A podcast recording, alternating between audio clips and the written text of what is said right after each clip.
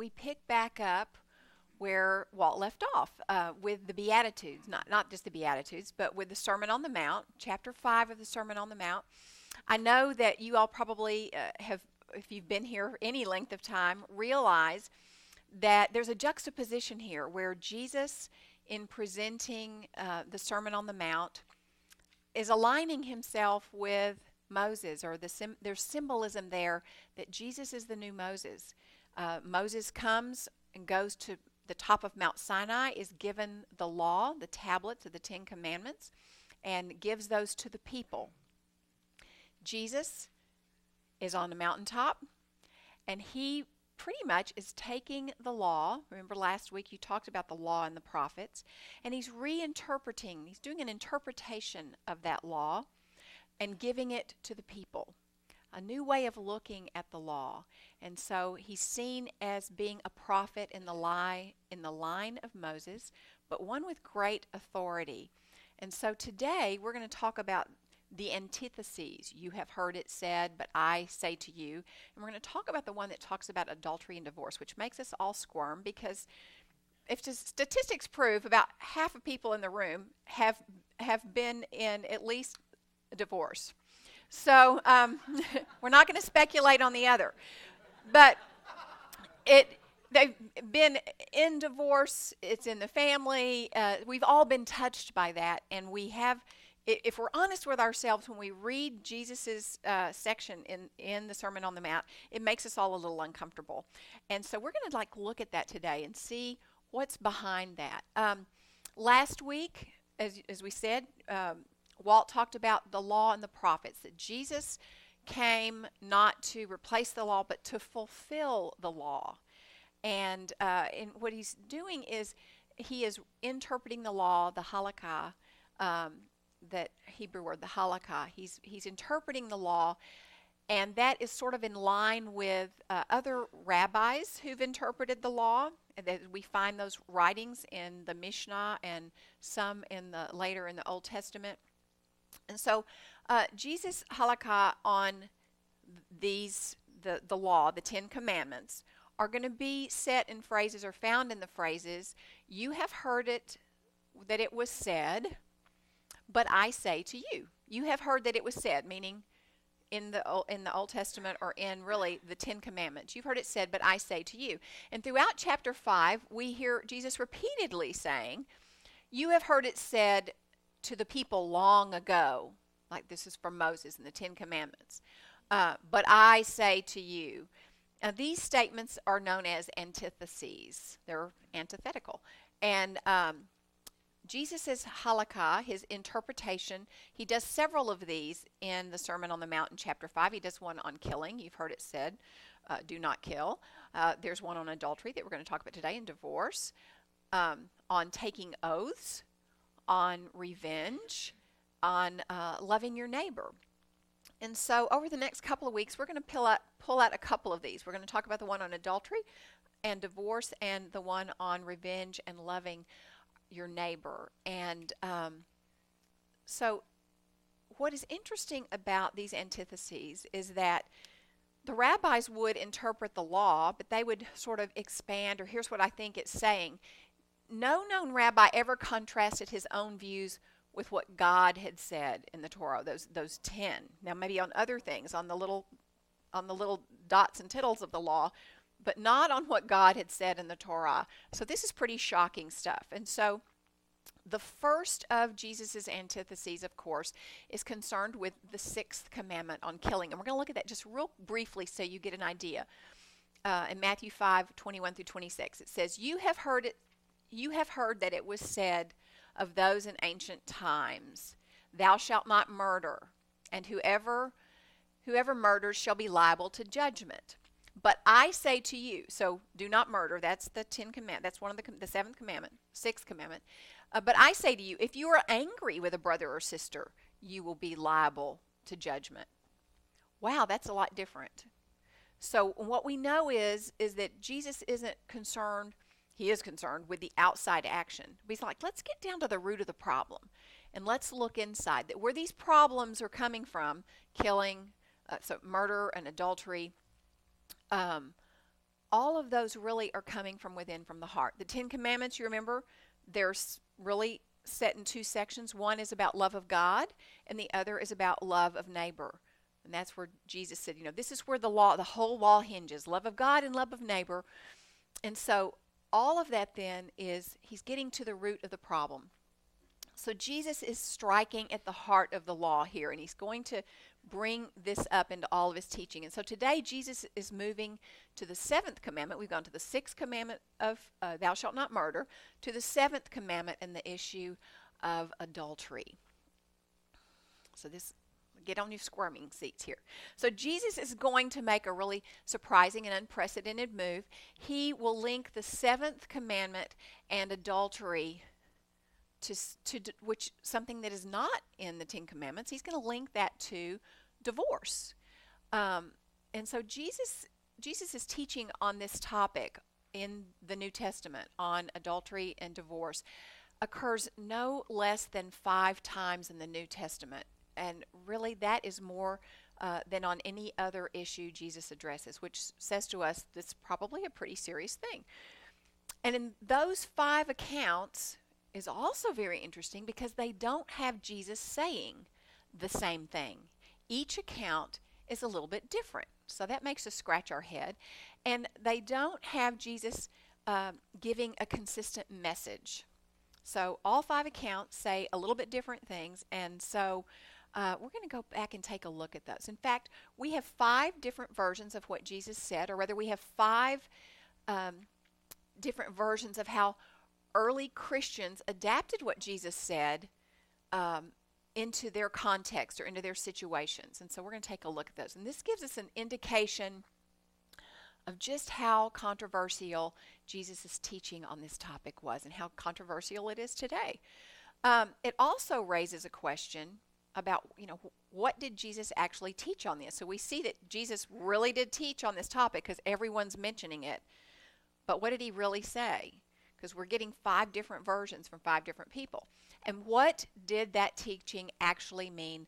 What did it mean in Jesus' day? And then what does it mean in ours? And that's what we're going to take a look at. So here we go. This is the second antithesis. You have heard it said, or you have heard that it was said, you shall not commit adultery. But I say to you, that everyone who looks at a woman with lust has already committed adultery with her in his heart. Ow. uh oh, we're all in trouble. If your right eye causes you to sin, and this, and here's, and so here's his like, here's here's what we do about it. If your right eye causes you to sin, he's getting kind of funny here. Tear it out and throw it away. Tear it. So if your right eye causes you to sin, tear it out and throw it away. It's better for you to lose one of your members than for your whole body to be thrown into hell. So this is one in my uh, at Perkins. I had a professor that said, if we were all biblical literalists, we would all be walking around without eyes. You know, we would be missing one. And if your right hand causes you to sin, cut it off and throw it away. It's better for you to lose one of your members than for your whole body to go into hell. Okay, so as Jesus did with killing, he takes on the traditional teaching of, of the law of the Sadducees and Pharisees, and then he radicalizes it and he internalizes it. Let's let's get to the heart. What's going on inside? So this is what going down to the motive of what lies behind the act. It's it's internal. It all comes down to what's going on in our heart that causes the action. Remember when he said, um, "It's not what goes into the mouth that defiles the body, but what comes out of the heart and what comes out of the mouth, the words that we use. So, sort of the same thing is happening here. So, Jesus is going to do this with each one of the antitheses. And um, this passage, of course, like we've already said, it's very full of rabbinic humor. So, obviously, if your eye causes you to sin, what are we going to do with it? Yep, yep. And if your right hand causes you to sin, cut it off. If the issue is adultery, let's move on. Um, yeah, there you go. So for Jesus, we must go beyond. We're going to go beyond the letter of the law and into and, and the outward act and deal with the root cause of the problem. And adultery, like killing, doesn't begin with the act, it begins with the heart, right? It begins inside the person. And so this is not what is shocking about Jesus' teaching on adultery. What's shocking is that he, he doesn't stop with, that'd be great if he stopped with that, right? Because we all get that part. He doesn't stop with the internal motivation. He goes on to link this seventh commandment uh, forbidding adultery with another law found in the Torah, not in the Ten Commandments, but in, in the, the five books of Moses. And that is the law on divorce that comes from Deuteronomy, which uh, comes from Moses. So Matthew 5:27 says, "It was also said," so he says, "It was said, but I say to you." Now, it was also said, "Whoever divorces his wife, let him give her a certificate of divorce." But I say to you that anyone who divorces his wife, except on the ground of unchastity, causes her to commit adultery. Well, that's interesting. And whoever marries a divorced woman commits adultery. So Jesus acknowledges that divorce is permitted in the Torah. We can it, it's permitted that, that Moses said it was okay, but he adds that it's only permitted in the case of unchastity. That this this is his interpretation or his reinterpretation, and and this is why. Um, and so the NRSV in the word unchastities could be a bit vague. I think we kind of all get what that is.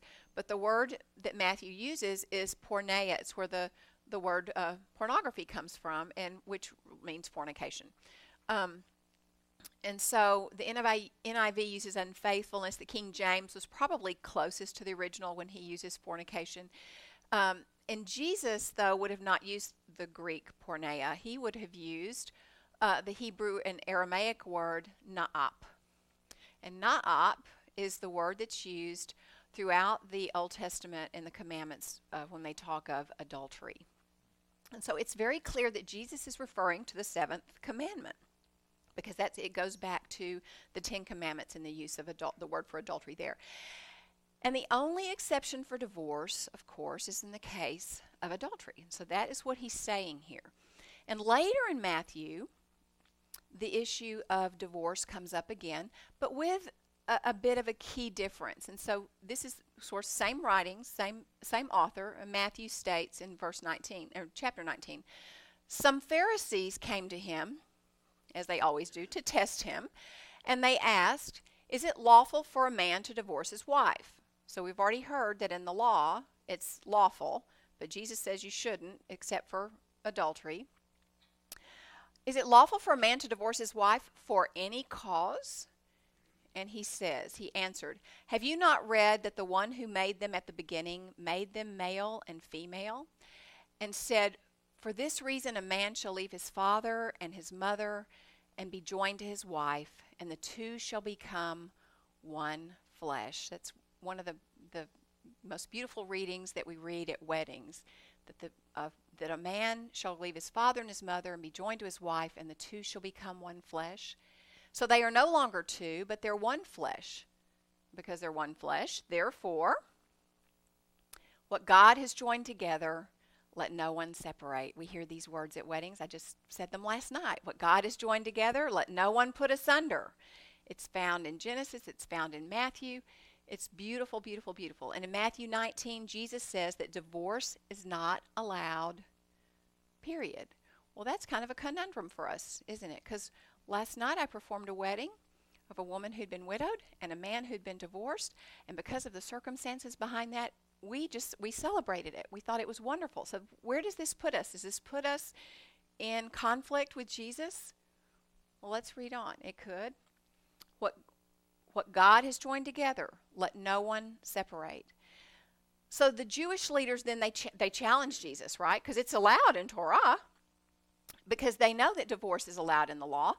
And um, then Matthew 19, 8 and 9 says, They said to him, Why then did Moses command us to give a certificate of dismissal and to divorce her? Moses, well, they're saying Moses commanded it. Moses, why did, why did Moses command us to get a divorce?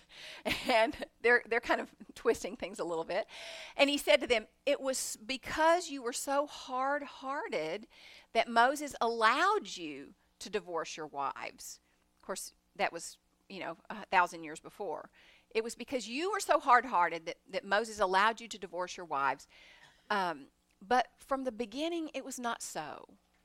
From the beginning, it was not so. And I say to you, whoever divorces his wife except for unchastity and marries another commits adultery. He, he reinforces what he said in the antitheses. And um, so when others mention that there's an allowance for divorce and it's found in Torah, Jesus acknowledges this. Yes, that's true. But then he changes commanded to allowed. God didn't command people to give certificates of divorce. Um, God allowed, and Moses said it was allowed, and adds that that was never God's intent. God's intention is not for divorce and brokenness, and it was only allowed because of their hardness of heart. So Jesus then ends by reiterating what he said on the Sermon on the Mount, which is the only grounds for divorce would be for unchastity or for adultery. Then let's go to Luke. Luke contains a version that's essentially the same as the passage found in Matthew. Um, and so let's hear what Luke has to say. Anyone who divorces his wife and marries another commits adultery. And whoever marries a woman divorced from her husband commits adultery. And then Mark contains a fourth version that's a parallel to Matthew 19. And it has a bit of a difference. It's a striking difference. Mark 10 says, Whoever divorces his wife and marries another commits adultery against her. A little bit of change of word there. Ooh, here's something new. And if she divorces her husband and marries another, she commits adultery. What's different here? Somebody, yeah, the first time there's a woman has an equal, equal opportunity here. Um, so if she divorces, she commits adultery. So Mark adds that there's a possibility that a woman could divorce a man. Uh, something obviously that couldn't happen in earlier Jewish law and culture. It didn't happen in Jewish law and culture. So who's Mark probably including in this? Uh, maybe the, the, Gentiles, yeah. So uh, anyone uh, that's not Jewish. So Mark has adapted Jesus' statement on divorce to, I heard someone say the Greeks, to the Greco Roman world. So uh, in the Greco Roman world, women could get a divorce, and so he's including them in this words. He's taking Jesus's uh, words and he's adapting it and interpreting it for the Greco Roman world, where women had a div- uh, the right to divorce a man. So there's also a f- yet a fifth version of this. Uh, one that predates the Gospels because it was written by Paul, and it's the, on, the oldest known reference to this teaching of Jesus, and it comes from Paul. And this is the one recorded in First Corinthians, and it's the mo- it's it's the most shocking of all. Why do you hear this one? It, it gets even more strict, and it's the earliest one. To the married, I give this command. So this is from Paul. This command, not I, but the Lord. So this is the this is this command is from the Lord, and I'm telling you about it. That the wife should not separate from her husband and that husband should not divorce his wife. So Paul seems to understand that Jesus' is teaching rules out divorce. Obviously, he didn't know Jesus. He didn't hang around Jesus except on the Damascus Road, but he knows of this teaching, and so he's applying it here. And he does not seem to know about any exception on the grounds of adultery. So he do, he's not mentioning adultery. This just shouldn't happen. There should be no divorce, no separation. In addition, Paul does what Mark did. He adapts the teaching of Jesus to this Gentile environment where a woman could initiate a divorce because he starts with her. Don't separate from your husband. But then Paul does something remarkable and unexpected. And um, he acknowledges that a believer might go ahead and ignore a command from the law, from the Lord, and do something that Jesus has expressly forbidden. Listen to this. He says, But if she does separate, let her remain unmarried or else be reconciled to her husband. So he's allowed there is an allowance here, but Paul doesn't stop there. He goes on to adapt the teaching of Jesus to a whole new situation, adding his own interpretation of the command of the Lord. And so in chapter 7 he says, To the rest I say, and this is I and not the Lord. So before he said, This is the, what the Lord says. Now this is what I say. This is I and not the Lord. That if any believer has a wife who is an unbeliever, which probably, you know, during Jesus' time that wouldn't have happened because all the early believers were, were Jewish. So if any believer has a wife who is an unbeliever uh, and she consents to live with him, he should not divorce her. So if you're a believer and you have a spouse that's not a believer, you don't you don't divorce. And if any woman has a husband who's an unbeliever and she consents to live and he consents to live with her, she should not divorce him. Okay? But if the un- unbelieving partner separates, so if the unbelieving partner says, you know, this whole Jesus thing is just too much for me. I'm I think I'm to I think I'm to take a hike. Uh, let it be so. That's okay. That's all right. Um, in such a case, the brother or sister is not bound. So Paul's comments are the most striking in the New Testament. Um, the Lord commanded no separation or divorce. That's what he's saying. But if we do divorce, if we ignore the Lord's command, uh, then we should stay single. And you know, these words, um, and this is where I, I love that we're going to go deeper into this because these words of if you if if someone separates, uh, then they should be, you know, they should be reconciled, uh, and that there's this absolute no allowance. Um, what we find oftentimes is that um, people use this these words in the command of the Lord to send people back into abusive and horrible horrible situations that are life threatening. Um, sometimes churches do that, and so um, this can be interesting as we go along to see what what Jesus is getting at here. So let me go back. So uh, we're supposed to stay single if we leave, unless the person who's not a believer initiates, then the divorce is okay. Um, and so in this case, we're not bound to the marriage. So if someone leaves and they're not a believer, then we can we can get divorced, or apparently uh, we're not bound by Jesus' command there. Okay, so all this raises big questions, right? What did Jesus actually teach? Um, and, and what did it mean? And what did it mean then? And what does it mean for us today? And it's really hard stuff. Um, and why did Mark and Paul feel such freedom to be able to adapt and change what Jesus said or what Jesus commanded? Why, why were people kind of changing that to fit the situation? And so, to answer these questions, we're going to have to take a look and put what Jesus and the others are saying in its his- historical context, as we do every week in here. This is what I love about this class in this in this service. Uh, in Second Temple Judaism, as you all know, divorce, as as we heard in the earliest uh, readings, was solely the prerogative of the man. So if you if anybody's getting divorced, the man's going to initiate that in a very patriarchal society. Um, and the legislation in Deuteronomy gives us an idea of how easily a marriage could be dissolved. So we hear and how devastating the consequences could be for a woman. A woman, as you all know, was property and sort of just seen sometimes as chattel and had no means of uh, economic security outside of a marriage. So if you this is why there's so many commands for us to take care of widows and orphans. Those were the uh, most vulnerable in society um, because if if you were divorced, then and if your family wouldn't take you back in, you were in a world of trouble. And if of course if you're an orphan, then you again would have no means of economic security. So the, the consequences of divorce could be very devastating. And Deuteronomy says Suppose a man enters into a marriage with a woman, but she does not please him because he finds something objectionable about her.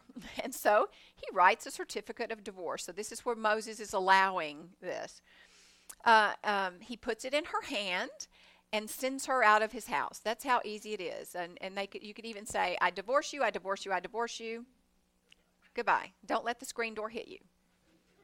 Have, you know.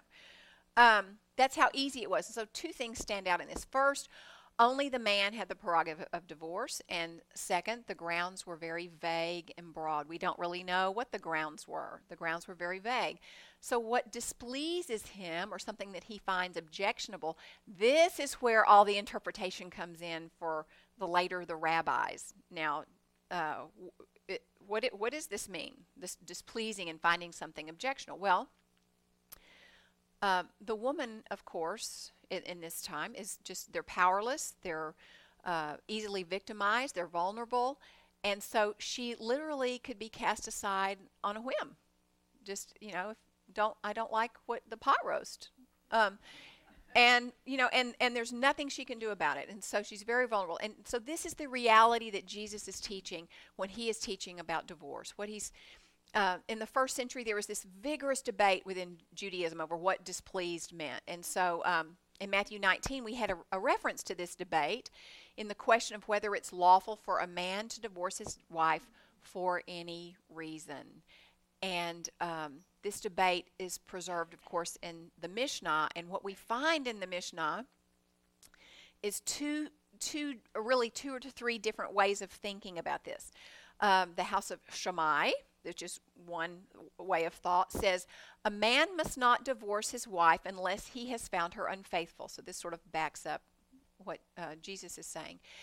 But the house of Hillel says, well, he may divorce her if she only spoiled a dish for him. So, like I said, if the pot roast isn't good, honey, just, you know, you're in big trouble. And Rabbi Akiba says he may divorce her if he found another that is more pleasing to his eyes than his wife. Even though the Lord says in some of the prophets, do not put away the wife of your youth, you know, then if, you know, if we found the, um, someone a little younger, then that maybe that's okay. So Jesus, in what he's saying, has entered into this debate between Shammai and Hillel and Akiba, and and so this is a hot debate, and so Jesus is in the midst of this with his own interpretation, and what all uh, Jesus contemporaries um, say is allowed by the law. They're all saying, well, here's what's allowed, and Jesus rejects all of it because of the marginalization that it does to women at that time. And of course, I was telling a friend of mine about this who's uh, gone through a, a, horrible divorce years and years ago, and she said, "Well, some things haven't changed much," you know. She said, um, "So for Jesus, the right." Of the man, uh, the rights of the man to divorce his wife, uh, though clearly given in Torah, uh, are not the will of God. It's not the will of God to cast people aside, right? If we're looking at the love of God and love of neighbor, it's not a very loving thing to do, is to cast someone off without any economic means. Um, and there were uh, the only concessions that, that allowed by Moses was, a, was concession and not commandment. Uh, and they're not allowed by Jesus. So, reduced to its core, Jesus' message that, you know, you, you, you can't do this to those who are vulnerable. You can't you can't cast people aside who are the most vulnerable in life. And so that's at the core of Jesus' teaching. And it violates the seventh commandment against adultery. So it's this by either the man committing adultery himself or by his forcing the woman to commit adultery if he if he casts her aside, if she remarries. So, but what's most striking is that there are multiple and varying interpretations of Jesus' teaching, of course, that we've seen in the New Testament. These five ones and these five different stories tell us that it's obvious from reading these that early Christians are struggling with this just as, as we have, that they're struggling. Uh, so, Paul and the writers of Mark and Luke and Matthew are all trying to figure out what's allowed, what isn't. We want to take Jesus' teaching very seriously, but what are we going to do with this teaching in our community and in our culture? And so they're taking it very seriously, yet they also had to adapt it so that it would fit their own situations. So Jesus' teaching on divorce becomes this test case, sort so to speak, of how the church has dealt with the teaching of Jesus. They accepted it, right? They accepted it. They accepted that what Jesus said was authoritative, and yet there was, and, there, and there's no way around that, that what Jesus says is authoritative. This is not the will of God but they also had to adapt it to fit new situations. Uh, for Mark and Paul, we're going to put it in a Gentile or Hellenistic context, um, or where believers married to non believers, this is in Paul's case, as, as the gospel spreads and more and more people are believers and sort of households are divided on what you think. It's kind of like maybe in a household where you've got a Democrat and a Republican. I don't know. Um, how do we come together? In our beliefs. And so um, Paul adapts it for this. And so for Jesus, divorce is not a part of God's will and plan for us. Um, and Jesus clearly is opposed to using divorce to do harm to another person. That is what is at the heart of the law. We don't use divorce to harm another person. But the reality is, as we all know, that that happens, right? We do. We are uh, broken people at times, and we have to deal with that reality as best we can. Sometimes addiction takes over a household. Um, sometimes abuse and violence take over a household, and you can't. Sometimes adultery enters into a household, and brokenness occurs, and so we have to deal with that reality. Um, and thankfully, we have a God of mercy and second chances. And today, we still take what Jesus said very seriously, and we try to apply those principles to the world that we live in. Uh, again, you know, there's there's no greater joy in s- standing and marrying people, and you know when they get married, we pray fervently that God will enter into that marriage and that they will do the will of God, and that they will have an incredible and lifelong happiness and joy in Jesus Christ. But sometimes things happen where that doesn't that doesn't occur and brokenness occurs. And so I'm going to move forward and look at our our current United Methodist social principles and our official position on divorce. And so we're going to take a look at those. This is the short version. we're we're kind of going to pare this down. Yeah, and you can all you can pick up if you want some wonderful night reading. Just pick up a, a the Book of Discipline, and you can have that under your pillow. So, God's plan is for lifelong faithful marriage, and divorce is not part of God's plan, but is a regrettable alternative in the midst of brokenness. So we understand that we do live in a broken world. Divorce does not preclude a new marriage. Uh oh. A lot of our principles just got lost. Are they there? No. I had a whole bunch of social principles. We were going to walk and. They are? May I? Okay, I'm going to read to you. This is I've, I've had trouble with the computer. Jackson and I both have been wringing our hands this morning with the computer and with slides. Okay, here we go. Can I read to you? Forgive me. And if you've got one of these, you can follow along. Uh, so, divorce, um, we grieve. Okay, here we go. Okay. God's plan is for lifelong faithful marriage. However, when a, when a married couple is estranged beyond reconciliation, even after thoughtful consideration and counsel, divorce is a regrettable alternative in the midst of brokenness. We grieve over the devastating emotional, spiritual, and economic consequences of divorce for all involved, understanding that women and especially children are disproportionately impacted by such burdens. I love that that writing in our in our um, social principles. Let me see. As the church, we are concerned about high divorce rates. It is recommended that methods of mediation be used to minimize the adversarial nature and fault finding that are often part of our current judicial process. And I don't know if you know now, but we do have um, we have Methodist mediators who will sit with couples so that so that hopefully divorces don't become adversarial and children aren't pulled apart. Um, and so that is something that we help that our church helps with. Although divorce publicly declares that a marriage no longer exists, other covenantal relationships revol- resulting from the marriage remain, such as the nurture and support of children and extended family ties. And this was so beautiful. I've, I did a wedding not too long ago. I always ask couples when they get married, why do you want to spend the rest of your life with this person? And again, this was a, a marriage where um, one person had been widowed and another had had a, a, very regrettable divorce. And they came together. And what I when when I asked them, why do you why why this person? The the bride just couldn't say enough about how wonderful her new husband to be was about accepting her extended family, her her former husband's, her deceased husband's family, is part of his family. Um, and so we acknowledge what it says in here, and support. Uh, we we um, acknowledge that there are larger family ties involved in divorce. Um, we urge um, respectful negotiations in deciding the custody of minor children and support the consideration of either or both parents for this responsibility. And that custody not be reduced to financial support, control, or manipulation and retaliation. The welfare of each child is the most important consideration. Divorce does not preclude a new marriage.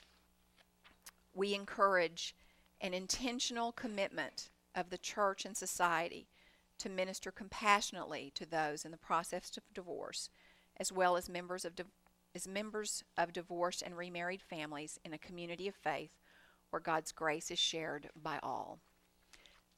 So we do take Jesus' command very seriously, but we also recognize that we do live sometimes in brokenness.